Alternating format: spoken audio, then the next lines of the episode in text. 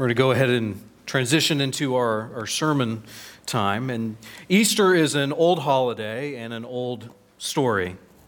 You know, we gathered this morning with millions and really billions of believers all across not just our country, but all across the whole world throughout this day on every time zone. And this morning, every single church everywhere is celebrating and focusing on the same exact thing it shouldn't be any wonder, I doubt anyone is wondering, what in the world is the preacher going to talk about this morning? Well, it's Easter. We're going to talk about the story of Easter. But there actually are two stories of Easter. And so that's going to be our focus this morning because we need to hear about which are the two competing stories of Easter. Easter is something that, if you've grown up in church a long time or been a believer for a while, you can tend to become numb to the story. Or if we're not careful, we can embrace a different story of the resurrection other than the one we should.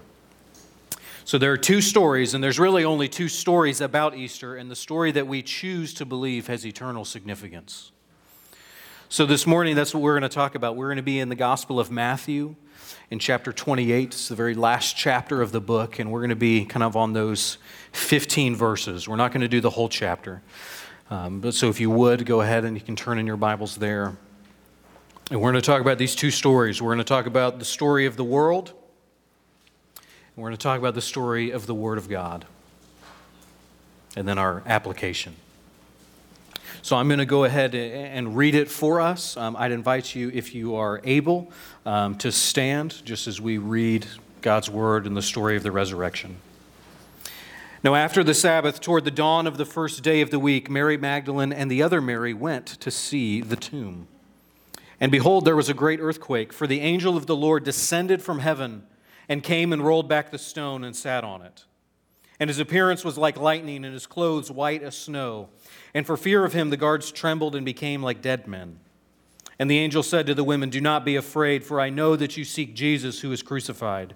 He is not here, for he has risen as he said. Come, see the place where he lay. Then go quickly and tell his disciples that he has risen from the dead, and behold, he is going before you to Galilee. And there you will see him. See, I have told you. So they departed quickly from the tomb with fear and with great joy and ran to tell his disciples. And behold, Jesus met them and said, Greetings.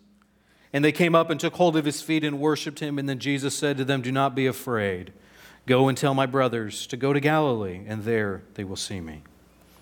And while they were going, behold, some of the guard went into the city and told the chief priests all that had taken place. And when they had assembled with the elders and taken counsel, they gave a sufficient sum of money to the soldiers and said, Tell people.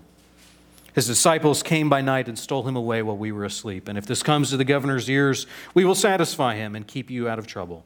So they took the money and did as they were directed, and this story has been spread among the Jews to this day. The grass withers and the flower fades, but God's word stands forever. Let's pray. Lord, I just ask that you would be here this morning. Lord, I thank you for the resurrection. I thank you for the incredible privilege of getting to preach and proclaim your resurrection this morning. I pray that you would open up our ears, that you would soften our hearts, that you would allow everyone in this room to hear and to be pierced by the only story that matters, whether for the first time or for the thousandth time. Lord, would we hear and reflect on the beauty and the glory of your resurrection? We pray this in your holy and precious name. Amen. You can be seated. So, again, we're going to be talking about two stories this morning the story of the world and the story of the Word of God. And so, the first story is the story of the world. And the world says, if you're taking notes in your first point, the world says that Jesus is dead. The world says that Jesus is dead. It's a fairly close to agreed upon historical fact that there was a Palestinian Jew named Jesus who lived and died and was executed by the Roman government around 30 33 AD.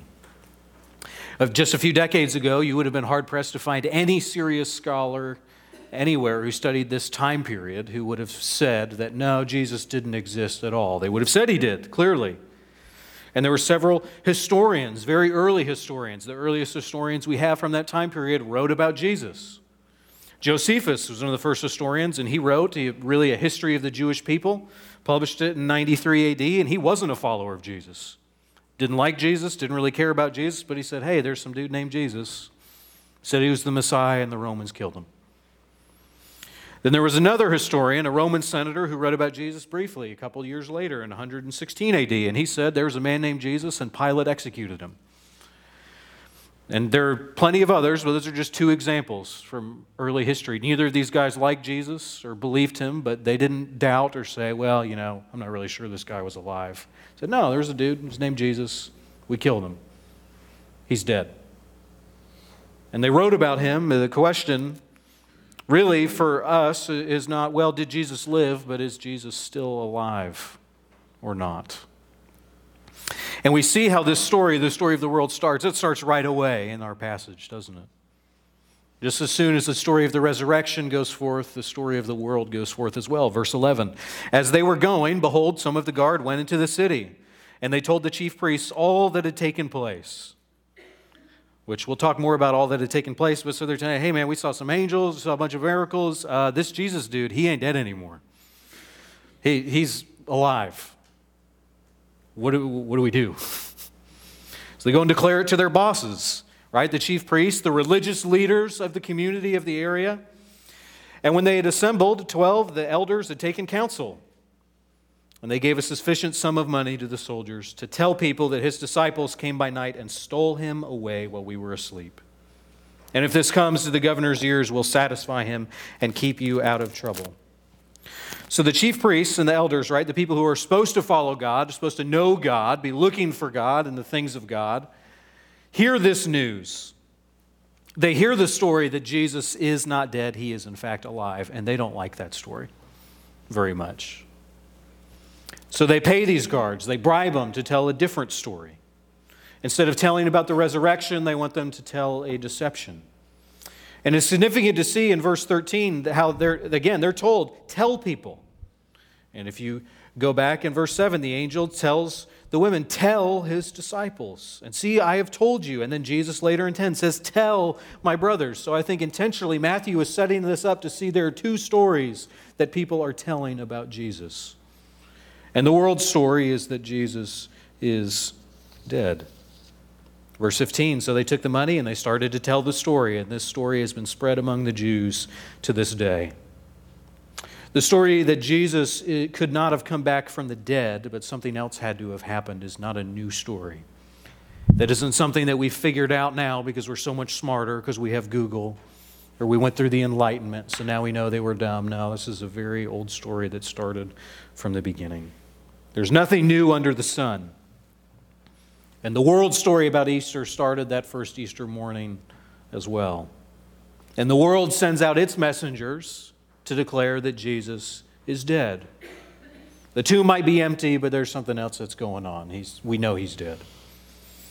And if you ask the, the average person, not just probably in this country, but around the world, what do you think about Jesus? Do you think he really was resurrected miraculously? They go, ah, probably not. They may have different versions of what they think did or didn't happen, but it centers around the same thing Jesus is dead. And the world will continue to have new stories, right? People repeat the old story. Well, the disciples clearly stole his body and they're all pretending. Or I've heard new stories. I've heard people say, well, you know, maybe the women were just really dumb and they went to the wrong tomb. And they just, oh, wow, it's empty. He must be alive. You know, maybe that's what happened. Or some people try to say, you know, these Roman guards and soldiers are really just terrible at their jobs. I don't think they knew how to kill people. And so they probably just didn't really kill Jesus. And then they dumped him in the tomb, and no one noticed he was still alive, and he just laid in there and somehow didn't bleed to death, and without medical attention survived and came out. Maybe that's what happened. But then, you know, he died later. Or some will say, oh, it must have just been a mirage. Maybe the disciples and these women, they're very genuine, they're good people, you know, they mean well, but they must have just imagined it. Maybe they all had a schizophrenic break. They started having mass hallucinations and believing something. Those are old stories. There will be new stories tomorrow and the next day and next Easter that the world will come up with, but all of them come down to, well, Jesus is dead. The resurrection is not true. But it's interesting when you see the reaction of the chief priests and the elders in 12. Well, they hear this story, and what do they do? They get together and they take counsel. Why? Well, they know that, well, if Jesus is alive, that means something. If Jesus is really alive, then we're in trouble. If Jesus really came back from the dead, then we were wrong and he was right. If Jesus really came back from the grave, then he was the Messiah. He was the Son of God. He was the one we were longing for. If Jesus really was, if he really did come back from the grave, then our lives as chief priests and council, we're going to have to change what we're doing. Because the story of the resurrection demands following Jesus. If he really did come back from the grave, then you need to give your life to him. That's the reality. But how do they react? Well, it's significant because they don't seem to doubt that Jesus came back from the grave. They don't go to investigate the tomb for themselves. They don't need to go, they don't doubt the story. They don't say, no, no, no, you must be wrong. This is what happened. They say, well, they got to take counsel. They got, well, Jesus is back. What are we going to do? We got to have a huddle, got to have a big meeting and strategize and figure out what they're doing. They don't doubt that Jesus could have done this miracle. I think deep down in their bones, they knew this was true. They knew that Jesus came back from the dead. But they also knew that if Jesus really did come back from the dead, they needed to give their lives to him, and that was something they were unwilling to do.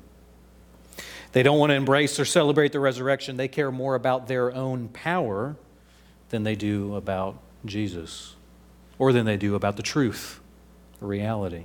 They know that if they embrace Jesus, if they believe the resurrection, their lives have to change. And they love how their life is now more than they love the truth. And this is true for many of us still today. May this may be true for some of us in this room. There are plenty in rooms and churches all across the country who still who believe that Jesus came back from the dead, but are unwilling to give their lives to him. Growing up in the church, being a pastor's kid, this was me for a while, right? Okay, I believe Jesus came back from the dead just like I believe the sky is blue. Sure, that's just that's reality. But I don't really want to give him my life. I don't actually want to surrender to him. That might cost me something. I'm unwilling to pay that price. Like the Pharisees, I could believe on one hand believe the story of the Bible and on the other hand not really care about it or not let it change me. This may be where some of you are this morning. Or there may be some who know that the story is true but would rather believe the story of the world because you know the cost. Like the Pharisees knew the cost, and following Jesus was too much for them. The guards of the tomb knew the reality of the story. They saw the earthquakes, they saw the angels, they saw the declaration. They believed that Jesus was come back from the dead, but they didn't want to embrace the story because it literally would have cost them some money. It would have hurt their pocketbook. We don't know exactly how the details of that came out. I don't know if there was a negotiation. Maybe at first they're like, no, no, no, we know this is true. And as money keeps going on the table, they go, well, I don't know. Maybe, maybe he didn't come back. Maybe he is dead. And this is where some of us are. Some don't want to believe the resurrection, not because we doubt its historicity, but because we're unwilling to pay the price. Maybe like the guards, we love money more than we love Jesus. We know if we follow Jesus, he gets to be in charge of our money, and we don't like that. I want to be in charge of my money or we love our sin more than we love Jesus. We love our addiction. We love our pride. We love being in charge of our life, and we don't want to give that up. The reality is that many believe the story of the world not because they think that it's true, but because they cannot afford it not to be true. That is the story of the world. The story of the world is that Jesus is dead. Let's turn to the story of the Word. But what does the Scripture say? The Word of God says that Jesus is alive. The Word of God says that Jesus is alive. And not just the Word says, the angels say, the earthquakes say. The soldiers who were at the tomb saw and said, Jesus is alive. The women who were the first witnesses proclaimed that Jesus is alive. Jesus himself, in his own words, says, Hey, I'm here, I'm alive. The disciples who saw him and touched him and ate with him and knew him say that Jesus is alive. 2,000 years of church history and tradition rooted and centered on this historical fact declares that Jesus is alive.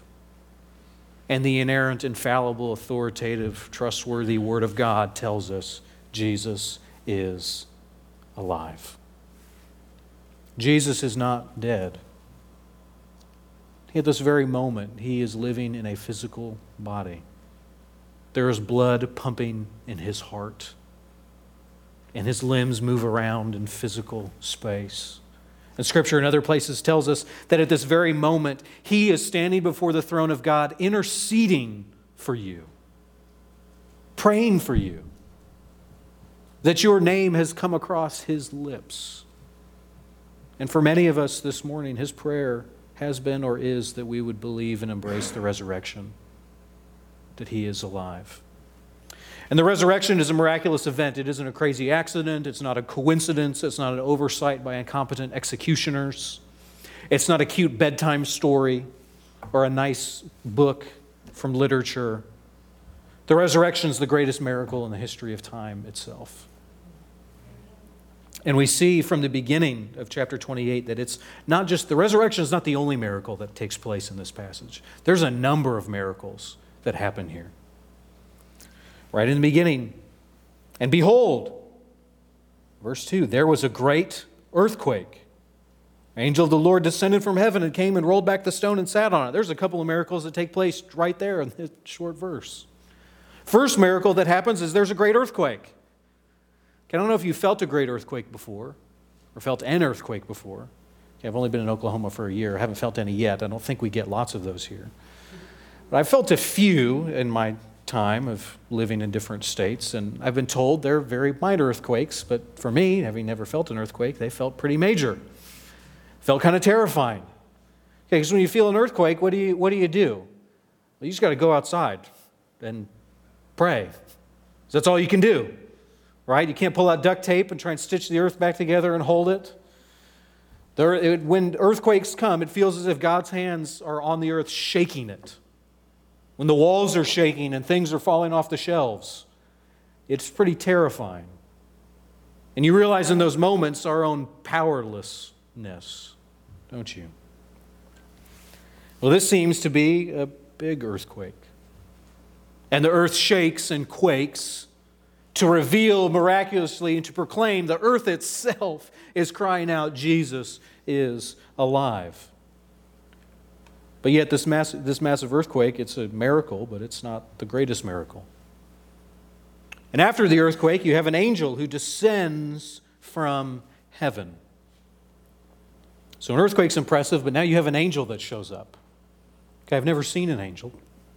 That would be pretty impressive and miraculous, I think to see an angel, not just to see one pop up. He doesn't just appear, but they see him slowly descending down from heaven.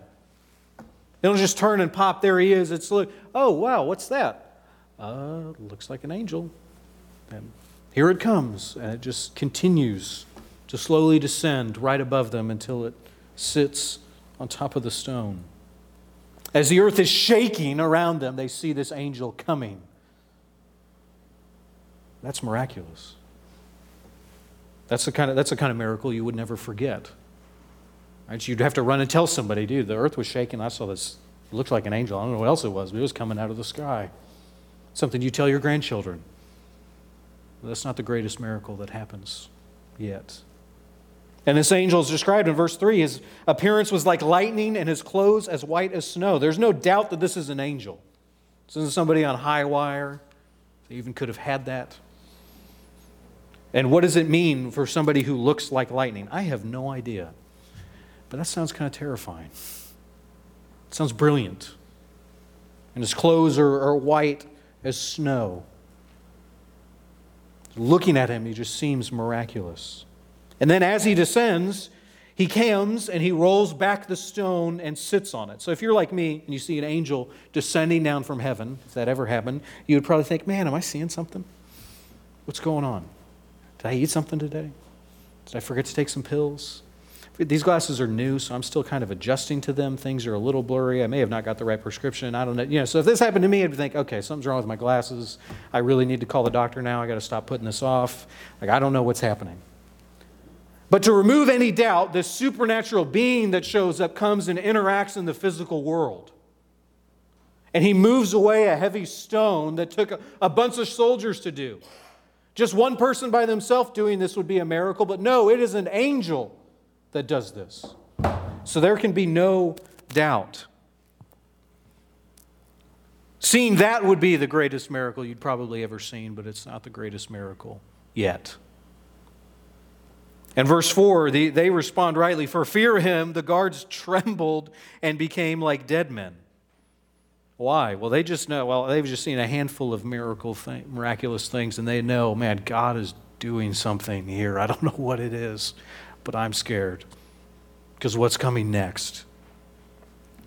And all of those miracles that happen here, and all of the miracles that Jesus worked, and all of the miracles before Jesus, all the miracles that the prophets and God has worked throughout time and history among his people, were all a prelude to the greatest miracle. And the angel says the most beautiful words He is not here, for He has risen.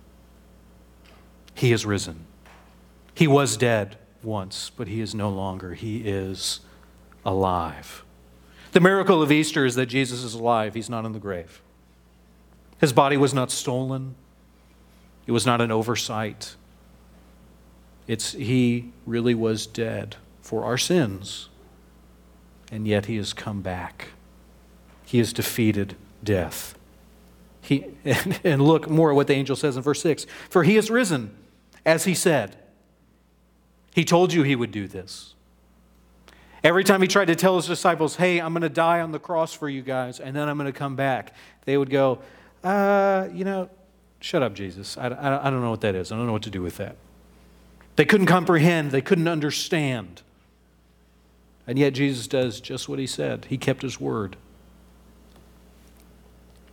He promised that death was not the end. He promised that he was a king not who came to conquer the Romans, but who came to conquer death and hell and sin. And that's what he did. But they didn't, you know, they wanted a king who would conquer nations, who would set them free, who would give them independence. Instead, they got a much better king who gave them freedom not from tyranny, but from the tyranny of death and sin and brokenness. And this king does exactly what he says. He keeps his word even when that word seems impossible, even when that word makes no sense. And keep reading. He says in, in 6, He's not here, for he is risen. And the angel says, Come, see the place where he lay. Look, the tomb is empty. Come poke around. He's alive. And the women then are given a command. It's the same command that the guards got in 13. Then go quickly and tell his disciples he has risen from the dead. These two Marys are the first witnesses and preachers of the resurrection, and they're commanded to go, as all of us are, to go and tell the story. Go and tell people the story of Easter that Jesus has come back from the grave. And I, I, love this. Not just tell the world that Jesus is alive, but verse 7 then go quickly. Tell his disciples he's risen from the dead, and behold, he's going before you to Galilee. And there you will see him. See, I have told you. Verse 8 so they departed quickly. I would depart quickly too. They showed up that morning. Maybe they showed up in hope. Maybe thinking, dreaming, you know, maybe he really did do what he said. Maybe they came filled with grief, just ready to mourn. Maybe they came in shock. We have no idea what they felt before, but I can imagine what they felt right now. Not just that Jesus is alive, you don't have to be afraid anymore, but hey, he's just down the road. He's walking towards Galilee. Why don't you go see if you can catch him? So they go quickly and they run. They take off. I would take off too. How fast do you think they ran? If you're saying, hey, Jesus is alive and he's just down there, you just missed him. How quickly would you run? Run about as fast as I could. Sure, they lifted up their skirts and they took off. Sure, even, uh, but as they were running, I'm sure that run felt light. When you're running towards something that's exciting, it doesn't matter, it brings joy. I just think of uh, most days when I come home, if nothing else exciting is going on, Calvin will run up to the door and yell, Daddy's home, and then runs because he's excited that I'm here. It's that kind of excitement, but on a whole nother level. And so I'm sure as they were running, I'm sure that run didn't feel too bad. I don't know how often they went out for a jog, probably not that often. But I bet their lungs, even as they were filling and they were having a hard time catching their breath, that they just kept going. And they kept running further than they'd ever run and faster than they'd ever run before. And I doubt it bothered them a bit because they wanted to go see Jesus. And even as their lungs are going and they're running, can only imagine. Verse 9, and behold, which we don't use behold a lot, right? This is kind of old Bible language. It just means look. I'm sure one Mary, I don't know which Mary, one of the Marys, okay, as they're running, maybe they're racing. As they're running together, one of them says, Look, Mary, I see someone. Do you think that's him? Could that be Jesus? And as they run and they get closer, it's far away, it's hard to tell, right? Wearing glasses or not wearing glasses. As they come over the hill. As they get closer and closer and waving, maybe they yell out, Jesus! Is that you? And Jesus yells, Greetings! Probably didn't wait till they were right there. I bet he shouted it at them. So as they get there, probably out of breath, they fall at his feet, half exhaustion, half ecstasy and elation, and worship him. Say, It is you, Jesus. You are alive. And Jesus says to them, Don't be afraid. Don't be afraid. How big of a smile do you think was on Jesus' face when he saw them? I, I wish could have been there in that moment in the joy and the laughter and the elation. Sometimes we can think worship and we can just think, you know, whatever it is for us slow song, fast song, quiet, eyes closed, hands raised, real, real slow. I doubt it was like that in the moment. I'm sure it was filled with laughter and smiling and joy and clapping and yelling, celebrating that Jesus was alive and right in front of them. And in front of him, they're, they're sitting there and they're touching his feet. They take hold of his feet. Those are feet that they touched not that long ago. Feet that they may have touched as they were bloody and pierced with nails, hanging on the cross. Feet that they would have touched days ago as they wrapped him and prepared his body in the tomb. Feet that were cold. Maybe rigor mortis set in and they were stiff and hard. And yet, here are his feet now, alive and pumping with blood and warm. And they worship him. And Jesus tells them, Don't be afraid. You just wonder, well, why, why do you say don't be afraid? I think they're really excited, right? Surely they're not filled with fear. Well, you know what I think this is? I don't know, but I think part of what Jesus is saying is don't be afraid. This isn't a dream. You haven't imagined this. This isn't just in your head. This isn't a trick. When you turn your back, I'm not going to disappear. I'm still here. I am alive. Don't be afraid. You can trust what the angel said. You can trust your eyes. You can trust your hands that are touching me now. I am here and I am alive. This isn't a hallucination. Don't be afraid. So go, tell my brothers to go to Galilee, and there they will see me. I'll see you again, Marys. Go and tell everyone that I am alive. Tell Peter, I'm alive. Tell John, I'm alive. Tell your sons, James and John, I'm alive. Tell Thomas, I'm alive. Tell my mother that I am alive. Tell the woman at the well that I am alive. Tell those lepers that I healed that I'm alive. Tell all the disciples, not just the 12, tell everyone who's following me that I'm here. Go and tell the world that I'm alive and I'm on my way. I am walking towards Galilee. I'll meet you there. Tell them I'm coming.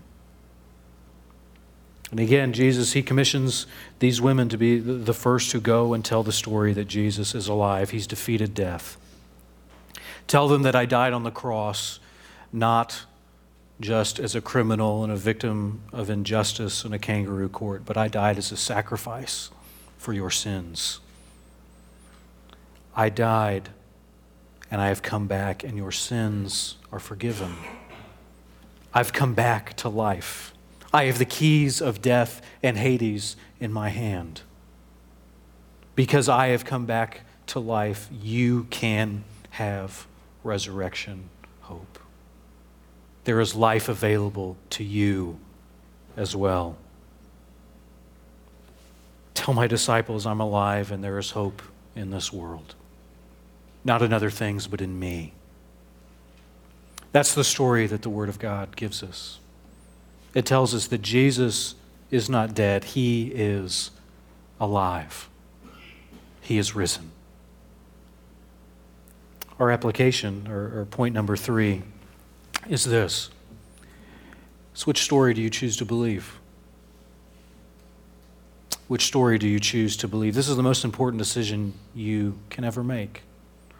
And all of us make this decision. You may think you just made this decision once, but this is a decision we have to make every single day. Do we really believe the story of the resurrection? Do you believe what the world would tell you that Jesus is dead? And it's a nice story. Maybe it's fun to talk about it on Easter, a dream. Oh, what kind of world would it be like if there actually was a God who loved me enough to die for me? But deep down, we, we think and know ah, that's not just made up. Do you believe what the world says about Jesus? Or do you believe what the angels and Jesus and God's Word itself says that Jesus is risen?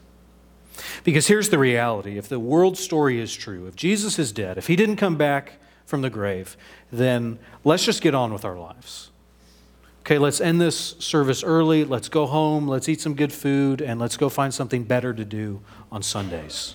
Let's move football up earlier. Uh, As if Jesus is dead, then this morning is a waste of your time. Paul says in 1 Corinthians 15 if Jesus isn't resurrected, if he really is dead, if he didn't come back to life, then Christians should be pitied among all people. And you should feel especially bad for me, because this is what I've decided to dedicate my life to, of talking about the risen Jesus. And all I really have eh, as a pastor is one story. You know, one sermon with about infinite applications, but it's all rooted in the fact that Jesus is alive, that he is risen. I don't really have life improvement tips for you. Okay, I don't have a list of things that if you do these, they're going to definitely make you a better spouse or friend or worker, grandparent, fill in the blank. I don't have that. I don't really have a lot of cute stories. I'm not that entertaining. I'm okay. Sometimes I even think I'm pretty good. But I'm not good enough that I'm better than you couldn't find something better to do on a Sunday morning. There's much better movies television, sports things that are coming out all the time.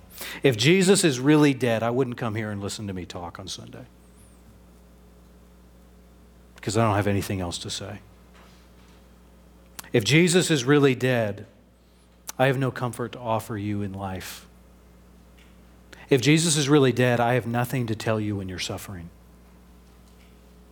If Jesus is really dead, then when it, you are coming and facing death, I have nothing and no hope for you. All I have is the risen Savior. I can give you some empty, meaningless cliches, but I really just have Jesus. I have nothing to offer you except for the story of a God who loves you so much he was unwilling to leave you in your sin who, even as you rebelled against him, even as you spit at him, even as you doubt him and ignore him at every turn, who looked at you and said, I love that one. You know what? And the Trinity gathered around and they sat and talked. They said, Let's go save them. Jesus, would you go put on human flesh? Would you go live as a baby? Embrace all the limitations of humanity, walk around in human skin, die on the cross, live the perfect life so that you can deliver them and come back from the grave and save them from their sins because they can't do it on their own. Jesus died on the cross as a sacrifice for all of our sins. Not just the really good people, but the really, really bad people as well, including the criminals next to him.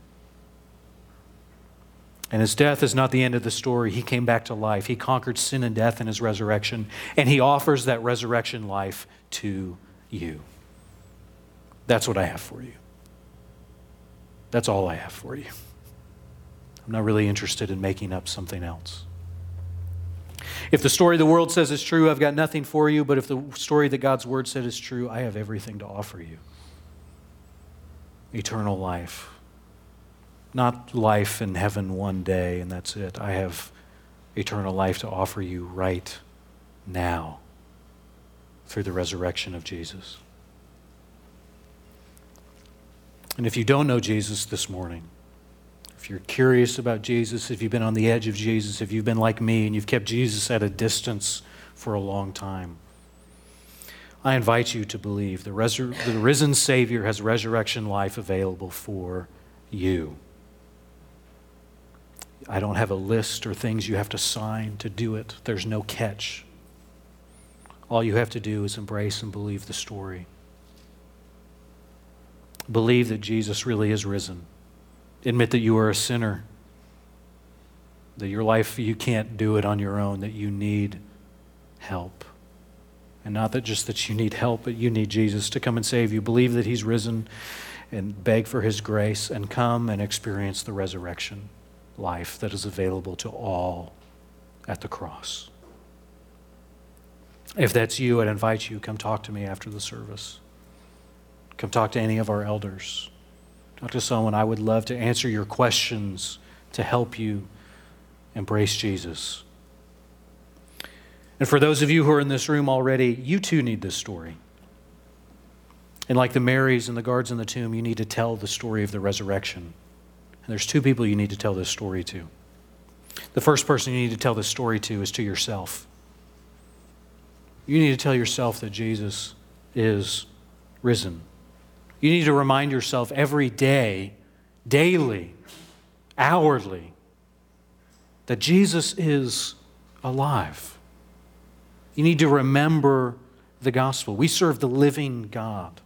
And we need that every single day. That's not just something we embrace and then we become believers and then we move on to the really exciting, more important stuff. There's nothing more exciting or nothing more important than the fact that Jesus comes and saves us. And he does all of it. We need to be reminded of the gospel every single day. We can't move past it, we can't outgrow our need to hear it. Right? We're a greenhouse here at Tanglewood. We want to be a greenhouse where everyone, wherever you're at spiritually, we can help all of us grow. And we're all at different stages. We all need different things. But here's what we all need all of us need to be reminded of the gospel every single day. And you need to hear this story not just once a year on Easter Sunday, but tomorrow, and the next day, and the next day, and every day of your life. So tell yourself the story, and then also, if those of you are believers, you need to tell others the story. You need to tell people that Jesus is alive. There are so many things that we tell people throughout the course of our day strangers, family, friends. We tell them all sorts of things, don't we? Tell them how our day was going. Tell them the, some headline we saw. Tell them about something exciting or something terrible that happened. We tell people our frustrations, our struggles. We tell people all of our opinions on news and politics. We got plenty of things that we don't mind sharing. But how often are you also telling people about Jesus? Because, two, if we all need to be reminded of the gospel daily, that means you can't tell somebody too much. You can't remind them too often. So, how often are you telling and sharing the story of the resurrection of Jesus? Or are you just assuming that everybody knows it? I'm not willing to make that assumption. We live in the Bible Belt. I know there's a lot of churches in Duncan. I still think there's a lot of people in many of those churches, maybe in our room this morning too, that don't really know Jesus. And so, what do we do? We need to tell people about the risen Savior. You don't need to have all of the answers. You don't need to have all of the philosophical questions figured out. You don't need all the theology degrees. You don't need to go to seminary. Okay, what did the women at the tomb have? Nothing. They just were told, hey, Jesus is alive. Go tell people. That's enough. You don't even need all the confidence in the world. You don't need to be the most gifted evangelist that's ever lived. You just need to know that Jesus is alive and to go tell someone and love them. And love and tell everyone you come into contact with, hoping that they will embrace Jesus. Telling everyone that Jesus died and came back to life for them and for you and for me. So there are two stories that we can believe this Easter. There's two stories about Easter. Either Jesus is dead, which is the story of the world. There's the story of the Word of God that Jesus is alive. So which story do you believe? Not just which story did you believe one day, but which story do you believe this morning? Which story are you going to believe this afternoon? And if you're here and you don't know Jesus, or you're not sure which story you want to believe, I, I beg you. He is risen. Would you embrace him? The resurrection life is available to you. All you have to do is ask for it. And for those of us who know Jesus, we need to tell the story of the resurrection with our words and with our love and the way that we live. That the resurrection of Jesus would come out in every single thing that we say or do. Because he is risen. Believe the story. I'm going to close this, or I'm going to pray and invite our worship team to come up and lead us in, in a song so we can, like the Marys at the tomb, fall at the feet of Jesus and worship him this morning. Lord, I, I thank you that you are risen. Lord, I ask that you would remind us daily, Lord, that we would not become numb to this miracle. Lord, I ask that every single person in this room would embrace the risen Savior. Maybe there are some of us who have walked with you for decades. Would you help us again to be reminded of the gospel? Would you beat it into our skull? Lord, for those who may be in this room who don't know you, would you call and draw them to yourself? Would they experience the new resurrection life that you offer freely? Lord, would you help all of us because we can't believe you without your help. We so often doubt, we so often forget, we so often get distracted and fail. But that's why you came and died in the first place. Lord, would you help everyone in this room to embrace and believe the resurrection and not to stop there, but to go and to tell the world? pray this in your holy and precious name. Amen invite you to stand as we continue to worship. Made like him, we too will rise, both now and when he comes again. Just want to read this benediction for you from Hebrews 13. Now may the God of peace, who brought again from the dead our Lord Jesus, the great shepherd of the sheep by the blood of the eternal covenant, equip you with everything good that you may do his will working in us that which is pleasing in His sight through Jesus Christ, to whom be all glory forever and ever. Amen. God bless you. Remember that He is alive today. You're dismissed.